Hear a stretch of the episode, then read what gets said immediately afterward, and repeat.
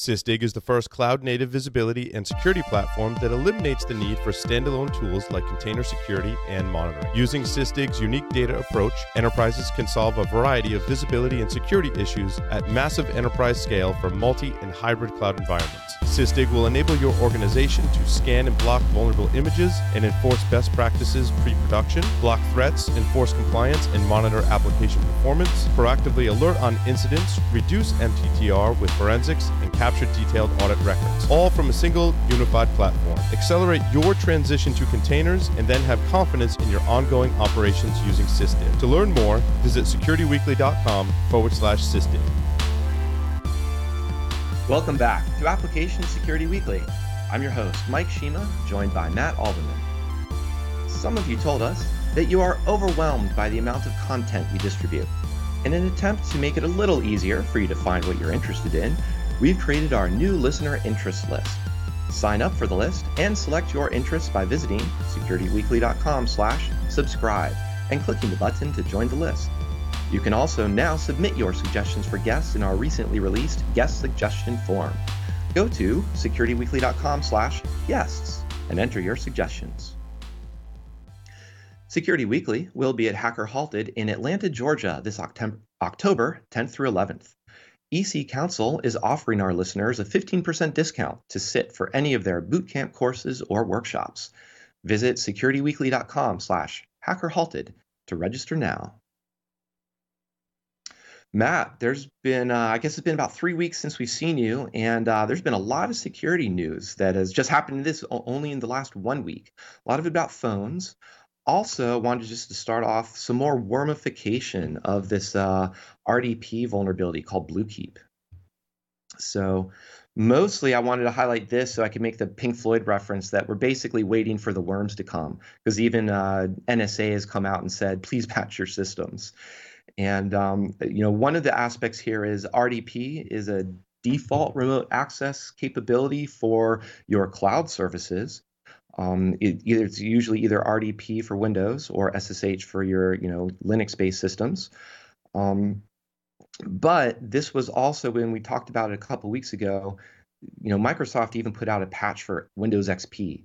So for as much as we are going to keep focusing on DevOps, DevSecOps, you know, modern application security, there's still a lot of scary tech debt out there that just means millions of systems are potentially able to be compromised by something like this that could be a worm. Yeah, we, and we see this also with the the next story on the email side as well. Is you know some of these legacy systems that have vulnerabilities have huge potential impact uh, to organizations, not only at the system level but even at the application level. Yeah, so that um, Exim, the the mail transfer agent. So um, basically, what helps our email get get around the internet um, had a cool vulnerability that was identified that was specifically a remote command execution, meaning it was able to execute commands um, through basically what was a parsing error in um, addresses. So I wanted to highlight this for a couple reasons. One, Exim is pretty ancient technology, just in the sense that it's been around since the dawn of the internet. You know, there's Exim, there's Bind, a couple of these core types of services that really drive the internet. And, and this also hasn't even really had a problem of security in a long time. It's it's not notorious for always having a critical update or always having vulnerabilities and so on. But just a good reminder that parsing is hard and anytime you're parsing data, make sure you're, you know, doing that classic separation of code from data so that, you know, attacker influenced data can't actually turn into a pipe into a command shell or be dropped into, in this case, an execve and then just be uh, the next bin sh and um, to throw other fancy language that sounds fancy but is actually pretty straightforward types of uh, remote attacks. Another thing that was um, probably is always going to be around for us is adware. Now, in this case, came across Lookout found a, one particular adware that stood out because of its um, was doing a lot of work to obfuscate itself. And I think in, it, it had hit around half a million installations from the uh, Google Play Store. Yeah, I mean this this goes back to the com- part of the conversation we just had on this software supply chain, right? Looking for what's embedded in my code, right? Here you have this this piece of adware embedded in these applications with, like you said, almost you know a half a million download or 500 million downloads, um, and serving up you know ads and and in the environment, and people didn't know it was there. Again, going back and kind of doing your composition analysis, what's in my code base? You know, this is a this is a big one right here. Yeah, absolutely. And there's that aspect of that composition analysis and how you know how does like that software bill of materials kind of fit into here because it's not necessarily trying to address that malicious actor it's you know that bill of materials is trying to address hey here's some vulnerabilities in third party software uh, that you should know about and go fix it but um so it still is going to be an attack vector to keep an eye on and figure out what can we do to uh, find it tap it down and uh, get rid of it quickly rather than later Yep. There was another really cool one that um, just stood out for me from the perspective of a, a creative threat model and threat scenarios. So um, there was this tap ghost um, uh, vulnerability uh, or sort of like an attack uh, developed by a couple of researchers out of Japan. And they were basically showing what could be considered a um, sort of the Android version of clickjacking in a way, or a UI redress, or what's called that confused deputy attack, where essentially they're using NFC to trigger an interaction with your device. So here, your device, Android, goes to a link, and rather than says, you know, when, once it prompts the user to interact and say, do you want to go here, yes or no, it's going to actually throw in some jitter onto the capacitive touchscreen. So rather than your finger landing on the yes or no that you're expecting it to be, this um, uh, the the attack mechanism, which does actually have to be very close in proximity because it's taking advantage of NFC and it's basically generating a lot of errors within that capacitive touchscreen. So rather than the human tapping um, uh, one one part, you know, one particular button, the attack creates a ghost touch that taps the other one that could lead into some other type of you know vulnerability chaining download malware et cetera et cetera. But what was really just neat is that it, it pull it, it came more so into that hardware and communications world rather than just being a pure uh, software vulnerability. Um, so, so that was pretty neat to me and that's the kind of thing that i think shows some cool cleverness as for as much as these, um, you know, our devices are starting to talk to each other, which we're going to mention in just a second, via NFC and Bluetooth.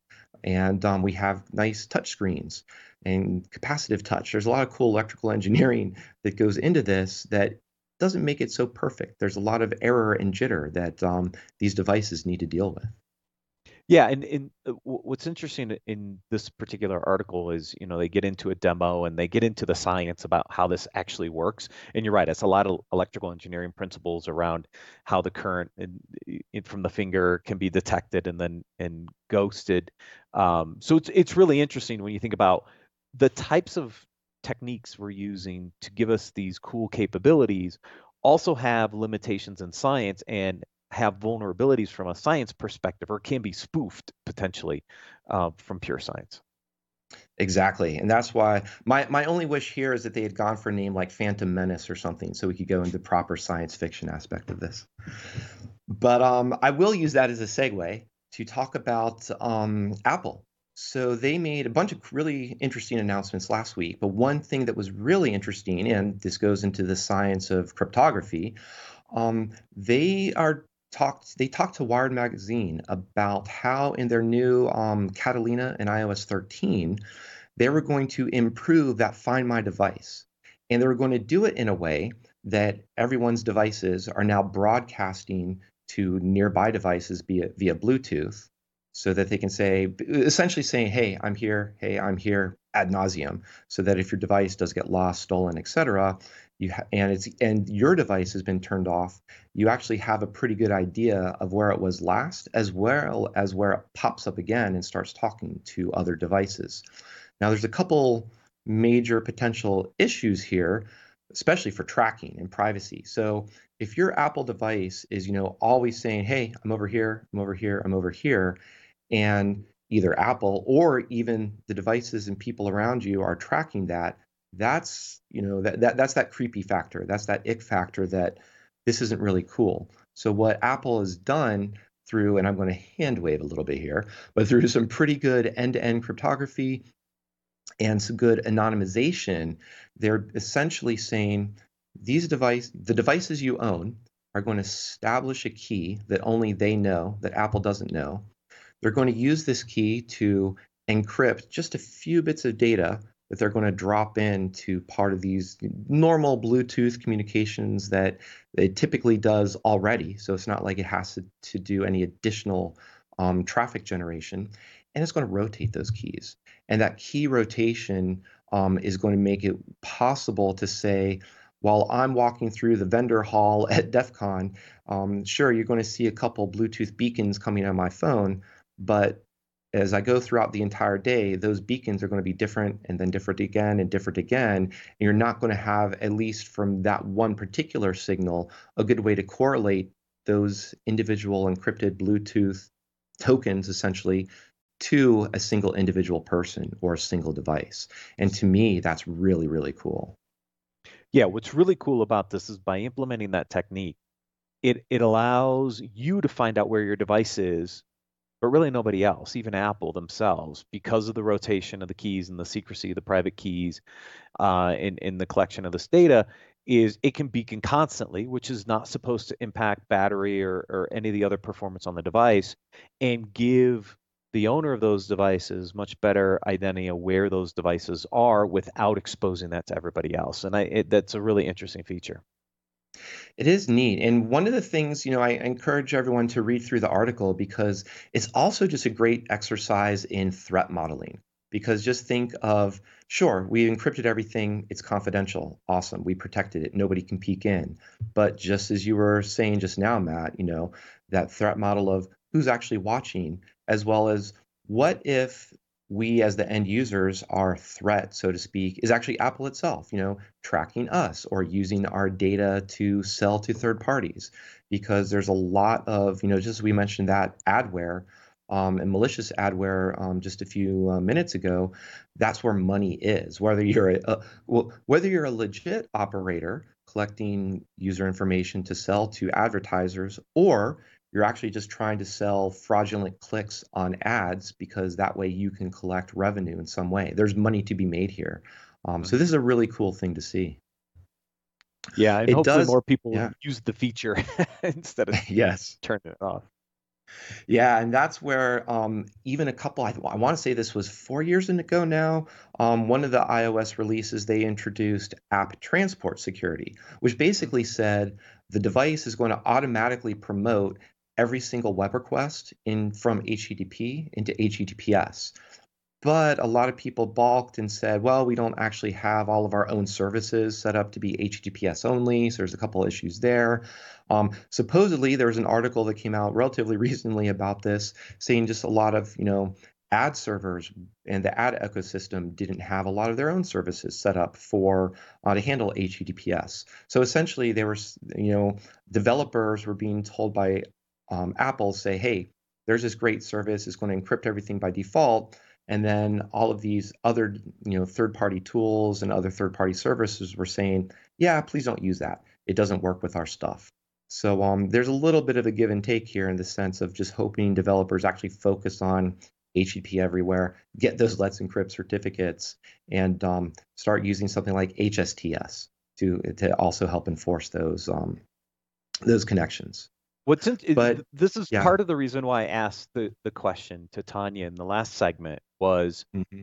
by default, right? This is a feature that's there by default. Apple made this feature available four four plus years ago, something like that. And two thirds of developers are turning it off. They're actively turning it off um, for for obvious reasons. You know, some of the other systems that they're using don't support it. But here's a great case where you can provide better security in iOS itself by leaving this default feature on, and two thirds of users are turning it off. Now, Apple at one time, I think at the end of 2016, or yeah, I think it was around the end of 2016, they were going to force this as there was no way to turn it off. Now they backed off of that um, before Right. it went live, I guess in 2017. But this is a really good example of the the the silly things we do sometimes from an application development perspective to protect our applications. This is a really good capability that we're turning off because our ad server or this or that it, doesn't support HTTPS. Yeah, and it's one of those things that it, it, it used to be the case. I used to be more, a little bit more forgiving that, yeah, deploying HTTPS is pretty complicated. But if you're going into a cloud environment, you can use Let's Encrypt. There are so many tools, whether free or commercial, just to help with deploying certs, managing certs, checking the rotation, which is the one thing that everybody gets tripped up on. But yeah, this is one of those things. It's a little bit harder to build too much sympathy for developers to actually be turning off, you know, a secure default. And we've seen, you know, Apple isn't even the only one trying to push forward on these things. We saw Chrome and SHA-1 certificates saying Chrome coming out and saying, you know what, we're actually going to deprecate these certificates and we're going to mark them as not trusted. And then we're going to start to mark certain um, TLS ciphers, you know, not trusted. And then we're actually going to be a lot more vocal in our browser about the, you know, how well deployed this HTTPS endpoint is for this web application. And let alone, here's where you start to hit the money. Um, we may even demote your page ranking based on whether you have HTTP or HTTPS. And that's the one thing to like go out, go after the money, and that can be a motivator for developers. Exactly. And so, speaking of motivating developers, um, on a more positive aspect, it looks like um, Red Hat has uh, OpenShift 4, and that's got to be a good thing for um, everyone in you know within that type of ecosystem, right? Yeah, I mean, so at KubeCon a few weeks back when I was over there in Barcelona, we actually had Red Hat on one of the panels, and and we talked a little bit about pieces of this. Version four is now um, released. Here's what's interesting to me. Uh, two of the components in this announcement are actually part of the CoreOS acquisition, right? Um, which was a really interesting acquisition at the time that it happened. As you were watching the whole container platform ecosystem play out, you really had kind of three major players. You had obviously Docker, uh, Red Hat OpenShift, and and Mesos and, and Mesosphere and, and the Marathon guys, right?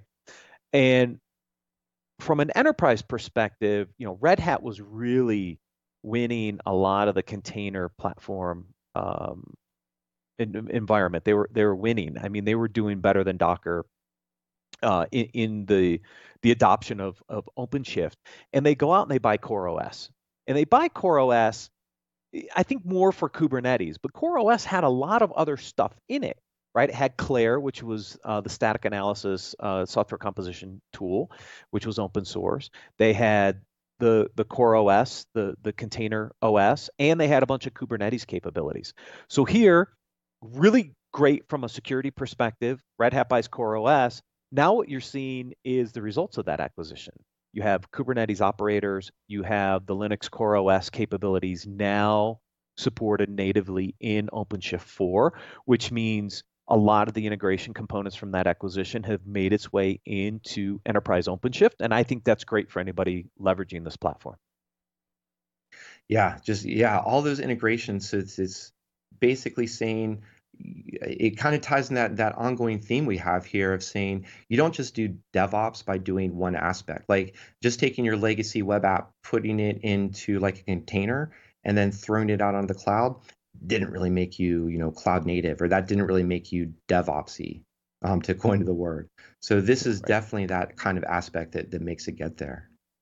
Yeah, and I think you're going to continue to see these container platforms continue to add more capabilities. Because if I think about the best place to integrate security in my new container application, I think the container platform vendors themselves are in a really good position if they embrace it to bring it in and make it really easy for the developers not only to develop and deploy applications from a containerization perspective, but also potentially integrate security components in as part of those build processes and just make more secure code as part of those overall platforms. And I think that's the potential opportunity that Red Hat, Docker um, have. Docker hasn't done it really to to much extent. I mean, they announced it at DockerCon a year ago, but you really haven't seen much. Here, you're starting to see Red Hat moving some of these capabilities from the CoreOS acquisition into the platform, which I think is good. That is good. And that I think helps us also, especially when you're calling attention to those security aspects and bringing those security tools into that development and that deployment orchestration system. That that's was highlighted in that other article we've got here that um talking about, you know, are we doing DevOps or DevSecOps as well? Or what does that mean to throw in that security angle for it? And real quick, I think the, the, the line that made me love this article, there's one line near the end that it actually, when it's talking about the DevOps lifecycle, it talks about planning, coding, pre-production, and it throws in that phrase and even decommissioning because that decommissioning, where you call it like we have short-lived immutable immutable systems that just get thrown away on a weekly basis, or we just have a service that's been around for a month, or sorry, for maybe even like a year, but we're going to replace it with something new and fresh. That a lot of the cloud, I love the aspects of getting rid of or minimizing tech debt. And that to me is just a huge, you know, unspoken aspect or implied aspect of what security comes into this whole process.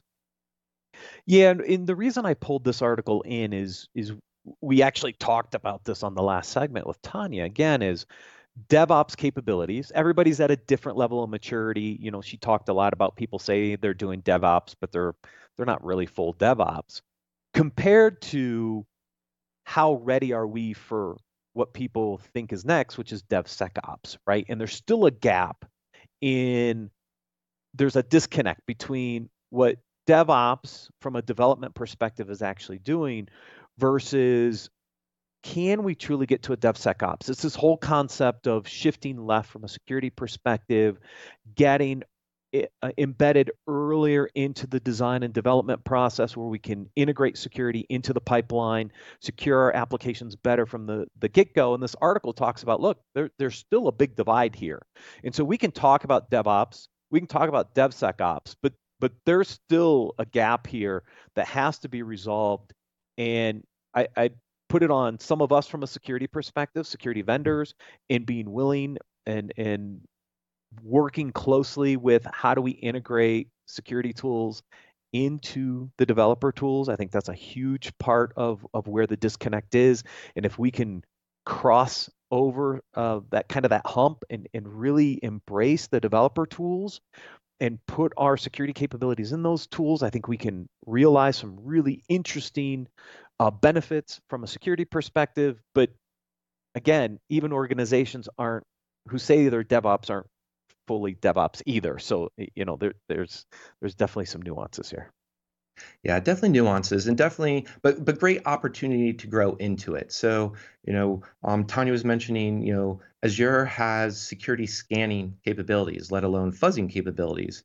Um, Google, when they had, what was it, two or three months ago, um, they also announced bringing out of beta their own like web application scanner, looking for cross-site scripting, just basic stuff like that. So putting that right in the hands of the developers. So it's basically flip a switch, and this is just, you know, basically within your IDE, here's just another little checkbox that says, and it actually, to a, a little bit better confidence here, add security. And I don't mean that kind of dismissively of checkbox security, but it is that easy to like work within where the developers are and a developer's responsibility. It's not like they have to pull in some particular application scanning expert who knows how to run and tweak this particular type of type of SAST scanner or, or DAST scanner. It just can happen because it's available.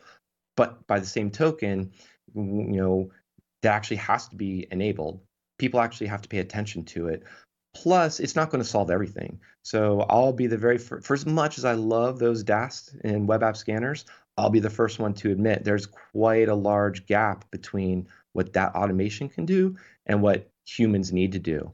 And I think that is also that part about if we try, you know, we say shift left is pretty easy shorthand, but where is our attention being focused from a security perspective and not even just having those tools available but having those conversations around threat models sort of like what are you building and let's not worry so much about the programming language or the particular components or how this microservice talks to this other one and has you know mutual cryptographic identification. It's more of like, what's the data going back and forth here? What are those workflows? What's that business logic and things that can go wrong?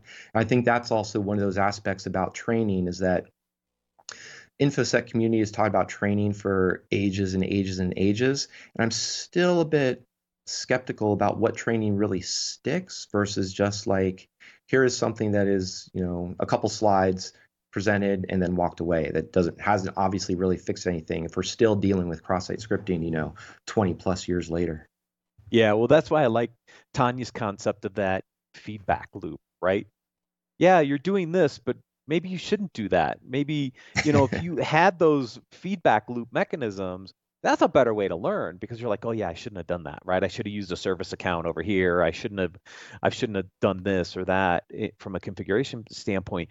That I think helps people learn better than maybe some of these other ways we've we've tried to train people in the past, especially developers, right? Because they've got a lot of other things they're doing uh, security is just another component of that.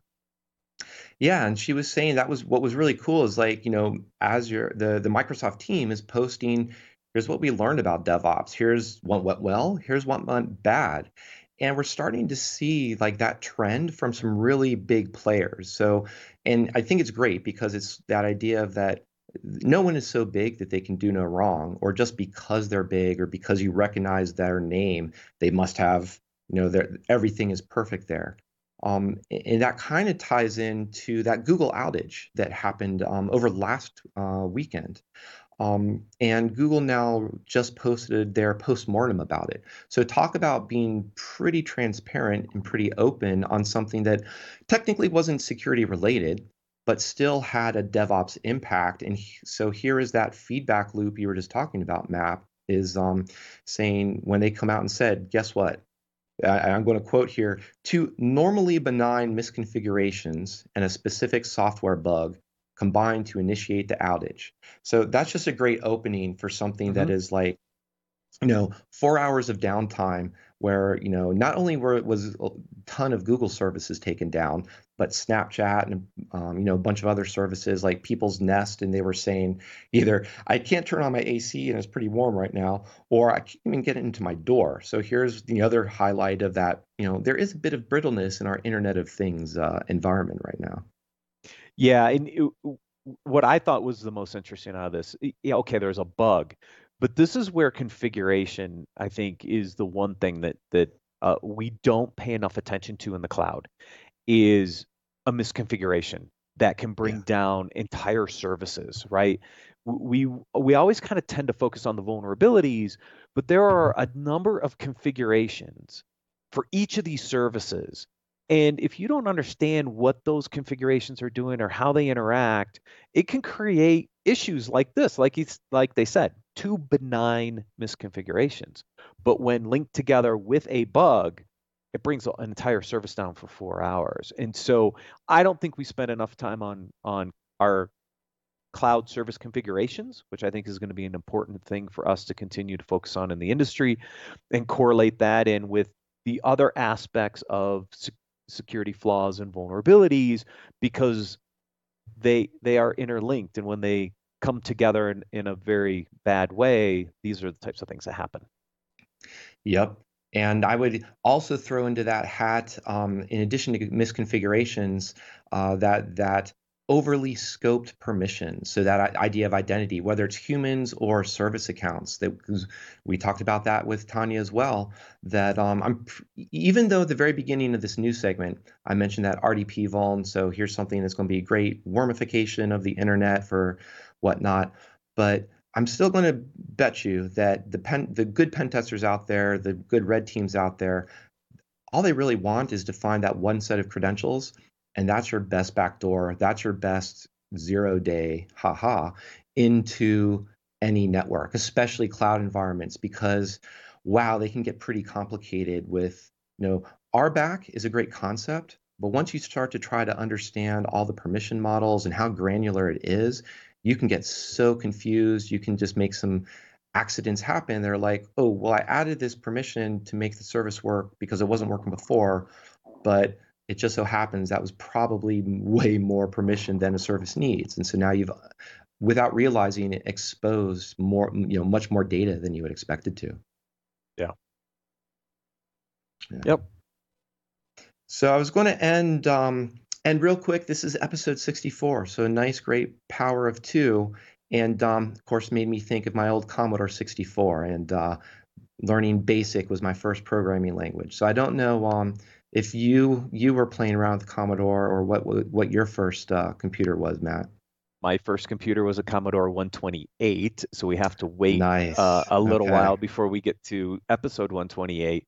But yeah, kind of the same thing. Uh, Commodore 128, basic programming, than Pascal and a few other languages along the way, including C and C++, which I haven't touched in uh, let's see, 96. So it's been a while since I've I've played with any uh, real code. Yeah, yeah, me too. The uh, that web app scanner that we alluded to, C++, and I absolutely loved it, but um, definitely a bit dusty now. But um, even so, you know, I still remember because the Commodore came out in uh, August 1982, so that's 37 years ago. But um, also remember that fondly. But um, I think what we'll do is we're going to invite all of our listeners to stick around for at least another 64 episodes so we can get to episode 128, because that would be pretty awesome. And we'll go even beyond there. So uh, thank you, Matt. Thanks everyone for joining us. And we're going to see you next week on Application Security Weekly.